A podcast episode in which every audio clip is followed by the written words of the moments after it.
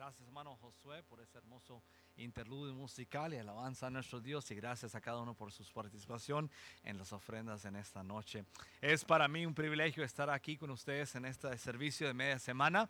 Un servicio que apartamos para alabar a nuestro Dios. Un servicio para clamar a nuestro Dios y poner ante Él peticiones, un servicio para compartir alabanzas y darle gracias a Dios por lo que Él ha estado haciendo y un servicio para poder abrir nuestros corazones y aprender algo nuevo de su palabra, abrir, abrir a su palabra y permitir que su espíritu dirija nuestras mentes por unos momentos y tratar de examinar y ver algo en la escritura.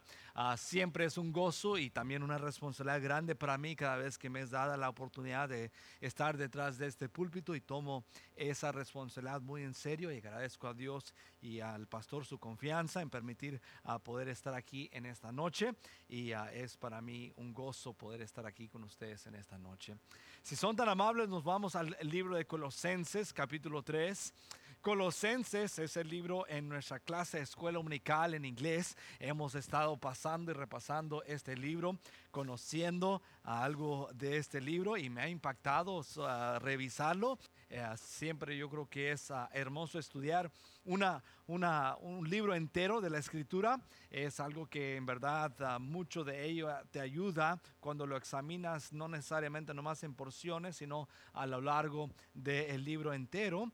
Y, y en estos, estas semanas me ha servido y quiero nomás compartir algo del capítulo 3 que en esta semana pasada tal vez revisamos y cuando pensaba yo en compartir algo en esta noche, uh, Dios puso, trajo esto a mi memoria y viendo algunas verdades ahí, pensé que tal vez sería algo de ayuda, uh, algo no nuevo, sea de aseguro para cada uno de nosotros, pero algo tal vez que sea un buen recordatorio para uh, cada uno de nosotros. Antes de entrar al mensaje, me pidió el pastor Jeremy que nomás compartiera, um, oram, oremos por los jóvenes uh, y el grupo de hermanos. Yo creo que son más de 100 que están yendo mañana a San Antonio, allá a Six Flags, el grupo de jóvenes, una de sus salidas como, como parte de la juventud el día de mañana, entonces van a estar saliendo. Oremos por ellos, que Dios los traiga uh, y los lleve y los traiga con bien. Uh, yo creo que estarán llevando el autobús y dos vans y otros ve vehículos individuales, así que oremos por ellos. Pero también uh, estábamos tratando de ver, el hermano Oscar está, era uno de los choferes que tal vez iba a tratar de ir, pero ya con, con esta situación médica no la ha permitido, entonces necesitamos un chofer. Entonces, si por alguna razón hay posibilidad para que alguien de ustedes eh, nos pudiera ayudar el día de mañana con eso, el pastor Jeremy me pidió que por favor hiciera ese anuncio. Uh, y luego si, si, alguien de aquí puede, nomás hable con el pastor Jeremy y uh, después del servicio y ya uh, trata, tratarán de ponerse de acuerdo si es algo que se le, haría, se le facilitaría y podría ser algo que usted podía hacer, pues sería de, de, gran ayuda en esto. Yo sé que él estaba esperando llevar unos 30, 40, 50 y creo que llegaron 80 o más, entonces yo creo que es un grupo grande que estará yendo, así que esa es la necesidad. Pero ah, vamos a estar orando por ellos, que Dios los lleve y los traiga con bien, un buen tiempo de compañerismo, un buen tiempo para que ah, también ellos ah, puedan, se puedan divertir sanamente y a la misma vez apoyarse unos otros en las cosas del Señor. Colosenses es un libro que nos escribe el apóstol Pablo a través del Espíritu Santo. Uh, él está en una situación, una condición no muy agradable, ¿verdad? Una prisión en Roma y uh, ahí él está escribiendo estas cartas uh, y en estas cartas él está compartiendo a este cuerpo inicial, ¿verdad? A esta, a esta esta, esta fundación de la cristiandad, de estas iglesias que está dejando uh, tanto en Efesio como también aquí en Colosenses, como también el libro que es uh, Filemón dirigido a este hombre. Pero en cada una de estas cartas está tratando de dejar ciertos pensamientos, ciertas verdades que uh, son importantísimos para el fundamento de la cristiandad y para poder ver surgir un, una, una generación que iba a ser, iba a dejar el patrón para la cristiandad. Y aquí estamos nosotros casi dos mil años después, y a lo que fue esa iglesia primitiva es mucho de lo que ellos, eh, estos, estas doctrinas que se les fue enseñadas, entonces fueron cosas que fueron, dejaron ese fundamento sobre el cual nosotros ahora estamos aquí como parte de la iglesia universal de Cristo, ¿verdad? Es parte de lo que nosotros estamos todavía aplicando esas doctrinas. ¿Y qué tan importante es la doctrina, no? ¿Qué tan importante es esas verdades que nosotros podemos aplicar a nuestras vidas? Yo estoy 100% de acuerdo en que yo creo que la Biblia es, fue escrita para poder ser aplicada en nuestro diario vivir, ¿verdad? Es algo muy práctico, no es, no, no es necesariamente solamente teorías y filosofías, pero es algo práctico y la doctrina nos ayuda en cuanto aún en las áreas prácticas. Y en Colosenses hay ciertas uh, falsedades que estaban surgiendo, del cual el apóstol Pablo quería aclarar y él quería enseñar y demostrar a que esas enseñanzas estaban mal, estaban contrarias a lo que Dios había establecido y lo que Cristo había hecho. Aún una de ellas era en particular habiendo que ver con Cristo mismo, ¿verdad? Y su posición dentro de la deidad el, gnosticismo era algo que enseñaba que Cristo no llegaba a ser Dios, él, él llegaba un poquito menos a ser Dios. Entonces había esa mentalidad y, y aquí viene el apóstol Pablo y enseñando y demostrando ciertas verdades que eran necesarias para que eh, eh, esa primera generación podía comenzar y agarrar la dirección correcta. Y aquí estamos nosotros, ¿verdad? Aquí estamos en el año 2018, estamos viviendo nuestras vidas y tratando de vivir unas vidas cristianas. Pero sin embargo, estas verdades siguen siendo muy importantes para nosotros. Y yo creo que eh, quiero compartir cuatro áreas del capítulo 3 que para mí fueron de ayuda y espero que para ustedes en esta tarde también sea de ayuda. Quiero dar lectura al versículo 1 de Colosenses 3, del 1 al versículo 10. Yo creo que voy a parar ahí. Pero dice así, si pues habéis resucitado con Cristo, buscad las cosas de arriba donde está Cristo sentado a la diestra de Dios. Poned la mira en las cosas de arriba, no en las de la tierra, porque habéis muerto y vuestra vida está escondida con Cristo en Dios. Cuando Cristo, vuestra vida, se manifieste, entonces vosotros también seréis manifestados con Él en gloria. Haced morir pues la terrenal en vosotros, fornicación, impureza, pasiones desordenadas, malos deseos, avaricia, que es idolatría, cosas por las cuales la ira de Dios viene sobre los hijos de desobediencia, en las cuales vosotros también anduvisteis en otro tiempo cuando vivéis en ellas. Pero ahora dejad también vosotros todas estas cosas, ira, enojo, malicia, blasfemia, palabras deshonestas de vuestra boca. No mintáis los unos a los otros, habiéndos despojado del viejo hombre con sus hechos y revestido del nuevo, el cual conforme a la imagen del que lo creó se va renovando hasta el conocimiento pleno. Vamos a orar. Señor, damos gracias que en esta tarde nos hace el privilegio de poder estar en tu casa. Gracias, Señor, porque no ah, simplemente estamos aquí para cumplir un rito, ceremonia religiosa, sino que estamos aquí en tu presencia. Y estamos aquí, Señor, y hemos estado alabando y glorificando tu nombre porque sabemos que tú te agradas de la alabanza de tu nombre, Señor, de tus hijos. Señor, cuando el Hijo, Señor, en espíritu y en verdad puede alabar y glorificar al Padre. Oh, qué hermoso es, Señor. Te rogamos y te pedimos, Señor, que eh, así sea siempre en nuestro, en nuestro ah, ah, momento, Señor, de juntarnos, Señor, que siempre tú te seas alabado y glorificado. Pero a la misma vez, Señor, que tú seas honrado a través de vidas, Señor, que uh, pueden reflejar eh, la obra que tú has hecho en nuestras vidas. Pedimos, Señor, que nuestras almas, Señor, al ser rescatados por tu Hijo, Señor, sean transformados, Señor, por tu palabra, por tu Espíritu. En esta noche ese es el enfoque, Señor, y pedimos que tú dirijas, Señor. Te ruego, Señor, que tú me dirijas, Señor. Yo no estoy, Señor, aquí por méritos míos, Señor, si no fuera por tu gracia donde estuviera, Señor. Gracias por tu gracia. Bendice y dirige este servicio en nombre de Cristo Jesús. Amén y amén. Colosenses capítulo 3, aquí el apóstol nos da algunos pensamientos y quiero comenzar viendo que él nos da un razón, un motivo, un razón por el cual nosotros debemos estar cuidando, por el cual nosotros debemos estar creciendo, por el cual nosotros como creyentes debemos estar viviendo fielmente. Y aquí nos da una forma ordenada, nos da un pensamiento, un razón correcto.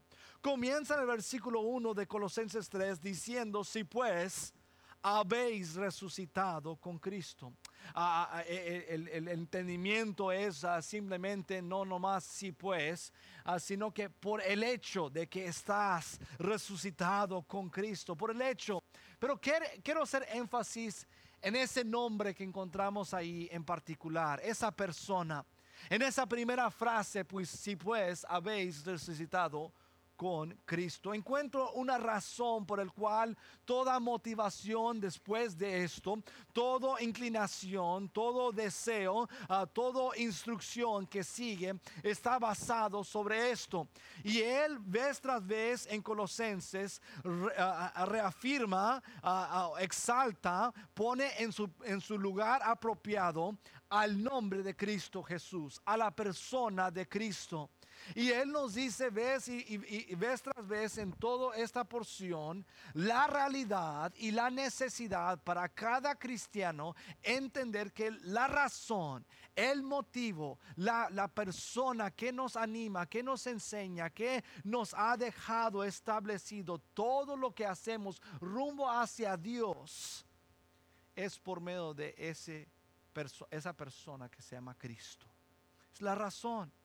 Y, saben que aún aquí, dos mil años después, ah, nosotros tal vez no estamos ah, e, en ese pensamiento de gnosticismo, no hemos bajado y estemos equivalando a los ángeles con Cristo Jesús, pero sí hemos bajado a Cristo y sí hemos bajado la motivación detrás de lo que nosotros hacemos en nuestras vidas cristianas para hacer otras motivaciones, para hacer otras razones por el cual yo vengo al culto por el cual yo abro mi Biblia, por el cual yo camino con, con Dios y yo busco a Dios. Tal vez es una, una ganancia financiera, tal vez es porque pues es que aquí los hermanos me dan trabajo, entonces yo eh, tal vez es porque yo quiero ver cómo me bendice Dios y hoy se ha, hecho muy popular el vender las bendiciones de Dios, ¿no? Eh, hay, hay una, todo una, un segmento de la cristiandad hoy en día que ha hecho, hecho mercancía de las bendiciones de Dios, pero no aquí el apóstol Pablo nos vuelve a reafirmar y nos vuelve a enseñar, mira, la motivación detrás de cierta vida, la motivación, la razón por el cual debe haber esta, eso rigiendo tu vida y del cual tú debes de buscar a Dios es porque tú estás en Cristo. Y es por Cristo que nosotros hacemos esto. Nosotros en este miércoles en la noche, después de un día largo de trabajo, un día caliente. Después de los problemas y la, presión de los biles altos y las cuentas bajas, ¿verdad? De los problemas de físicas y, las necesidades de, de, que vienen con el diario vivir. Estamos en un culto el miércoles anoche, no porque Dios nos nos va a dar algún, algún regalo nuevo. No, no, porque es que, es que si yo hago esto, yo sé que esto me pone en una posición de... No, es porque Cristo ha hecho una obra en nosotros. Por eso estamos aquí. Por eso abrimos nuestras bocas para alabar y cantar los himnos y alabanzas que estamos cantando. Es porque es, es la razón es Cristo.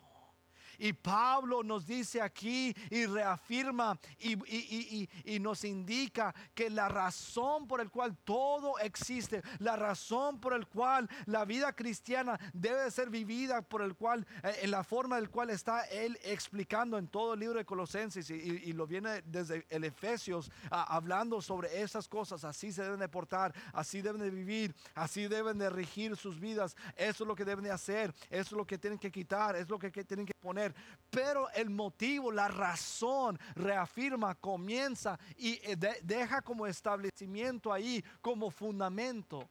La razón es Cristo. Y en esta, en esta noche, quiero, quiero ser hincapié aquí, ¿verdad? Quiero palancarme en esto, porque es tan importante. Porque si nos descuidamos, la motivación por el cual hacemos ciertas cosas dentro de la cristiandad puede llegar a ser muchas otras motivaciones y razones. Razones que nos pueden fallar. Motivaciones que pueden ir disminuyendo en su efectividad en nuestras vidas. Pero ¿sabe lo que no pierde su poder? Cristo. ¿Sabes el que nunca falla? Cristo. ¿Sabes el que nunca nos decepciona? Cristo. Y si no tenemos cuidado, basamos nuestras razones para ser fiel en otra razón más que Cristo. Y Pablo dice, mira, si pues habéis resucitado con Cristo. Cristo es la motivación, Cristo es el fundamento, Cristo es la razón. La razón, la razón.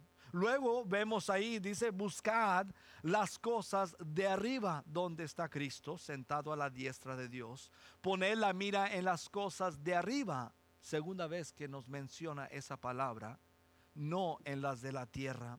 No solamente veo yo en esta porción una razón, pero veo yo un rumbo un rumbo. En una de las cosas que me impactó y, ver eh, el, trasfondo de esa palabra arriba se encuentra en el versículo 2, se encuentra en el versículo 3. Y luego en el versículo 3 encontramos el contraste que viene siendo la tierra. Pudiéramos hacer el error de pensar arriba quiere decir allá las nubes y la tierra quiere decir aquí la tierra. Pero no, no está haciendo esa diferencia. Cuando dice arriba, quiere él decir, ah, y no iba a buscar la palabra y se me, se me va a buscarla. What is compass in Spanish? Brújula, ¿verdad? Cuando dice arriba, ah, está hablando más de una brújula, está hablando más de una dirección. Y cuando dice tierra, está hablando de un local, un lugar, ¿verdad? Entonces cuando nos dice busca las cosas de arriba, no necesariamente está diciendo busca las cosas en cuanto a un local, sino que está, busca, está diciendo busca una dirección. ¿Y qué tan importante es esa diferencia, no? Porque no, lo notaremos después en los versículos 9 y 10 qué tan importante es. Pero es simplemente nos llama la atención aquí el apóstol a esta verdad que nosotros en nuestras vidas cada día estamos decidiendo qué es el rumbo en el cual vamos a llevar ese día. ¿Qué es, eh, qué es la dirección que vamos a estar siguiendo ese día? Y, y hace la diferencia porque el hombre natural busca las cosas de un lugar, el local. E, es, es decir, ah, las cosas de, de esta tierra, ¿verdad? Las cosas de mi casa, 23, 4, 18, Laguna Seca, uh, Calle, Laguna Seca, ¿verdad? Cuando yo digo, ah, es, es mi local, este es, la, es mi local, viene a ser importante, entonces de repente mi vida cristiana es dirigida hacia qué me, qué me beneficia en mi local, en mi lugar. Y Pablo dice, cuidado con eso, cristiano. Porque como cristianos, como seguidores de Cristo, nuestras vidas deben de ser dirigidas no por el local de nuestras vidas, sino por el rumbo de nuestras almas. Y eso es tan importante un miércoles en la noche al estar en la casa de Dios. Decir, ¿qué está definiendo mis actividades diarias? ¿Qué está definiendo lo que yo hago diariamente, mis hábitos, mis prácticas? ¿Es, es el rumbo de mi alma, la dirección de mi alma? ¿O es el local de mi vida en este momento? Es, son los viles lo que, y las cuentas lo que decide mi felicidad o es el rumbo de mi alma. Es la situación, las angustias ah, que el médico dijo que todo está bien o, el médico que dijo que todo está todo mal. Es lo que define ah, mi, mi situación emocional o es el rumbo de mi alma que define mi felicidad, la paz y tranquilidad que tengo en mi alma y mi corazón. En esta noche quiero que veamos que aquí el apóstol dice, mira, esta es la razón y mira, este es el rumbo, esta es la forma. Las cosas, dice, buscar las cosas de arriba. recuerda que tu alma es una alma eterna. Y lo que Cristo vino a rescatar no es que tú tuvieras una vida que todo estuviera suave, no que nunca tuvieras ninguna tormenta en tu vida, ni que pasaras ninguna enfermedad. Yo conozco ciertos cristianos que ellos creen firmemente que si tú estás en una enfermedad y estás pasando por alguna situación, es por pecado en tu vida. Pero no, la palabra de Dios no nos enseña esto. La palabra de Dios nos enseña que a través del pecado entró todas las cosas que hoy padecemos como humanidad y afecta al cristiano y al no cristiano. Lo único diferente es que para el cristiano él entiende el rumbo eterno de su alma y puede ver la situación del momento a la luz de esa alma eterna y la obra piadosa, la obra milagrosa del Cristo que amó tanto esa alma que murió por ella. Y la rescató y tiene un plan perfecto para ella. Qué hermoso es para el cristiano pensar en esa realidad, poner la mira en las cosas de arriba, no en las de la tierra lo de arriba, lo de arriba, ese es esa brújula que nos, nos, da dirección, nos da dirección. Dice el versículo 3, porque habéis muerto y vuestra vida está escondida con Cristo en Dios. Una vez más, reafirmando ese primer paso, la razón, la razón. Recuerda la razón, Cristo. Cristo, Cristo. Versículo 4, cuando Cristo vuestra vida se manifiesta, entonces vosotros también seréis manifestados con Él en gloria. Cristo, Cristo y el alma eterna. Cristo, el alma eterna. Una vez más, la razón, el rumbo, la razón, el rumbo. Comenzamos no, ahora con el versículo 5, queriendo ver la tercera cosa en esta noche, un recuerdo. No solamente una razón, un rumbo, pero también un recuerdo. Haced morir pues lo terrenal en vosotros. Fornicación, impureza, pasiones desordenadas, malos deseos, avaricia que es idolatría. Cosas dice, por las cuales la ira de Dios viene sobre los hijos de desobediencia. Un recuerdo, primero, un recuerdo de lo que nosotros debemos estar luchando contra, ¿verdad? Es lo que es. Nos recuerda del cual, las cosas del cual debemos estar luchando contra es una lucha. Hacer morir, hay que hacer morir, es una lucha, ¿verdad? No es ah, algo que nosotros podemos alcanzar dentro de nuestra, nuestro poder. Por eso Él comienza con los versículos 1 al 4, recordándonos que es Cristo en nosotros. Es la razón, es la motivación, es Cristo. Cuando nuestra alma piensa en esa forma, entonces llega a pasar a este paso que podemos hacer morir pues en Cristo lo terrenal en vosotros. No nomás eso, pero nos recuerda no solamente de lo que tenemos que hacer, nos recuerda las consecuencias por no hacerlas. Dice el versículo 6, cosas por las cuales la ira de Dios viene sobre los hijos de desobediencia. Él no nos está diciendo que Dios es el Dios Zeus, ¿verdad? Aquel Dios griego, allá con el... Ah, uh, the lightning rod, ¿verdad? Con, la, con, la, con la, ¿cómo es? El relámpago, ¿verdad? Nomás tratando de ver, tú a ver, hazlo, hazlo, vas a ver. Y, y, no, no, no, no, no nos está diciendo eso. Eh, lo que nos está haciendo es que, mira, ¿por qué te vas a portar en tal forma que fue lo que en los hijos de Dios, ahora sí, contra los hijos de desobediencia, la ira de Dios está sobre ellos. En otra porción nos dice eso. Y está sobre ellos hasta que se arrepientan. Y si no se arrepientan, ellos van a sufrir toda la ira de Dios en un lugar que se llama el infierno. Pero nosotros que somos redimidos, que estamos en Cristo, los que estamos resucitados con Cristo, no estamos en, en peligro de eso. Pero Él está diciendo, ¿por qué? Van a actuar, van a vivir, van a permitir que eso viva en ustedes lo que, ha, lo que, lo que Dios dice ha causado la ira de Dios contra ellos. ¿Por qué vas a actuar así? ¿Por qué te vas a poner en ese nivel?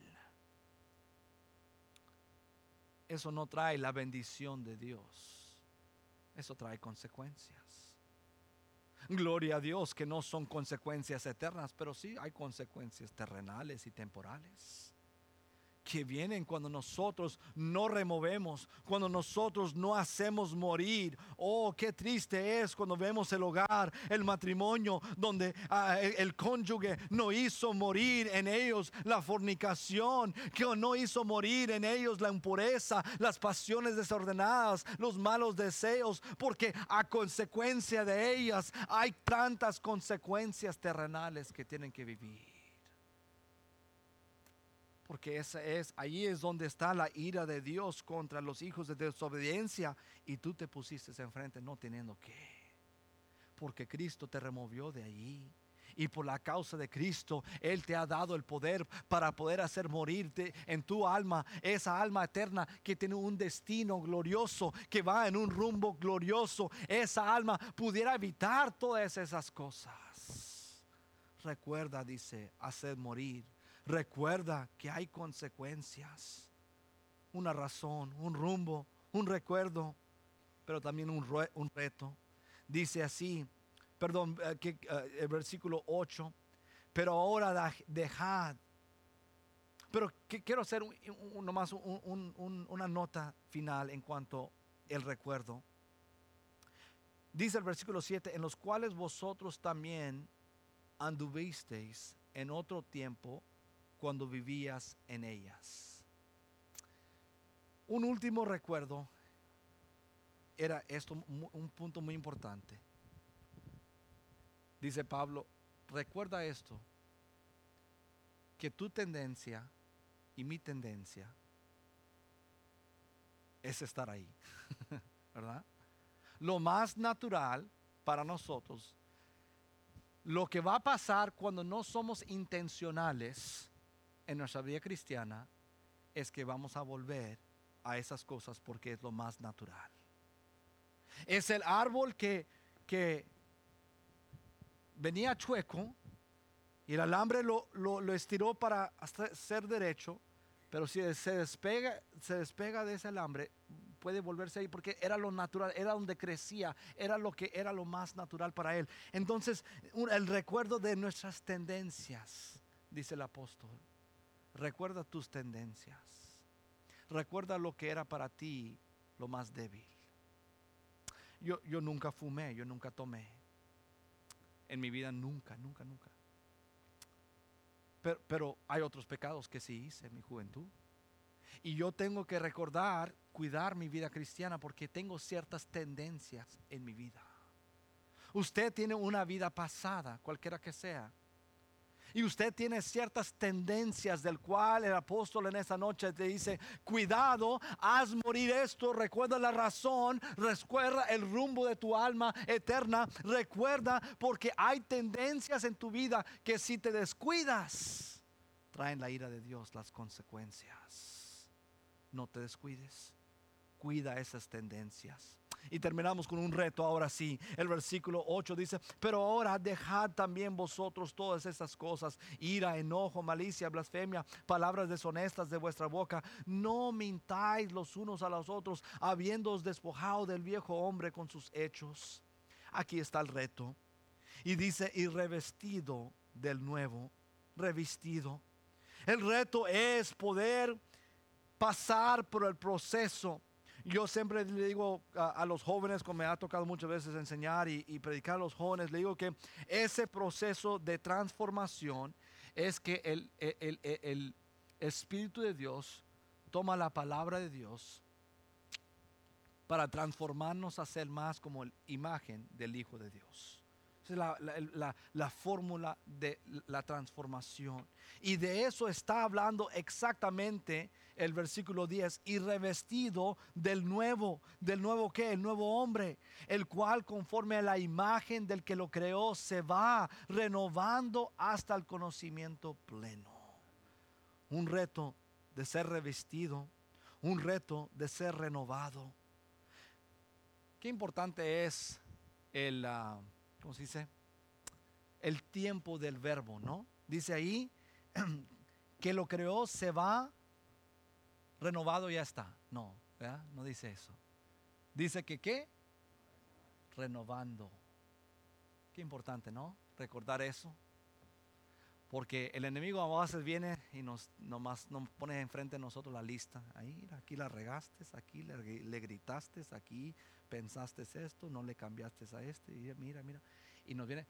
Y es importante recordar y decir, sí, sí, yo sé, yo le he fallado a mi Dios.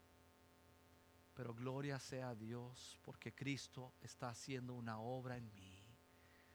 En un instante mi posición cambió. En un momento, en un altar de rodillas, mi posición ante los ojos de Dios cambió. Y para siempre y toda la eternidad, posicionalmente ante los ojos de Dios he cambiado. Pero en mi vida práctica, dice el apóstol Pablo, se va renovando. Se va renovando. El principio aquí es, estás haciendo lo que es necesario para renovar tu vida. Estás dejando prácticas en tu vida, estás formando hábitos en tu vida para que ese proceso de que el Espíritu de Dios tome la palabra de Dios y te transforme a ser más y más como la imagen del Hijo de Dios, estás haciendo prácticas en tu vida que te ayudan a, entrar a ese proceso y estar en ese proceso de siendo renovado por el Espíritu de Dios. Dios nos ayude en esta noche como tanto como lo hizo con la iglesia en, en Colosenses. Que nosotros también pensamos la razón, el motivo por el cual nosotros hacemos lo que hacemos. Que nosotros también pensemos no solamente en lo de ahora, sino en el rumbo eterno de nuestra alma eterna. Que nosotros también recordemos lo que hay que hacer morir las consecuencias por no hacerla, la tendencia que tenemos, las tendencias que tenemos. Y que nosotros también tomemos ese reto del cual Pablo puso frente a esta iglesia diciendo, hey, es tiempo de ser revestido del nuevo hombre. Es tiempo de entrar a ese proceso de ser, de ser renovado a la imagen del que lo creó. Qué hermosas palabras. Dice la palabra de Dios en otra porción que todo fue creado por Cristo Jesús y que Él lo mantiene. Qué hermoso es pensar que la obra que Cristo hizo en mí comenzó en mí a la edad de 12 años aquí, ya más de 25 años después. Dios sigue haciendo la obra de renovar mi vida. Dios nos ayude en una noche como esta, tratar de tomar ese reto en nuestras vidas. Vamos a orar. Señor, te doy gracias por lo bueno que has sido con nosotros, Señor. Gracias por tu palabra, por las verdades que en ella encontramos, Señor. Señor, ah, eh, hemos venido aquí, Señor, no porque nosotros necesitamos cumplir una, un, rito, una ceremonia o para poder cumplir ah, ah, algún requisito de nuestra religión. Estamos aquí porque nosotros tenemos una relación íntima contigo. Tu palabra nos ha enseñado y nos ha dejado, Señor, este principio de no dejando de congregarnos, Señor. Y nos ha dejado el principio de que si nosotros nos sometemos a ese proceso de dejar y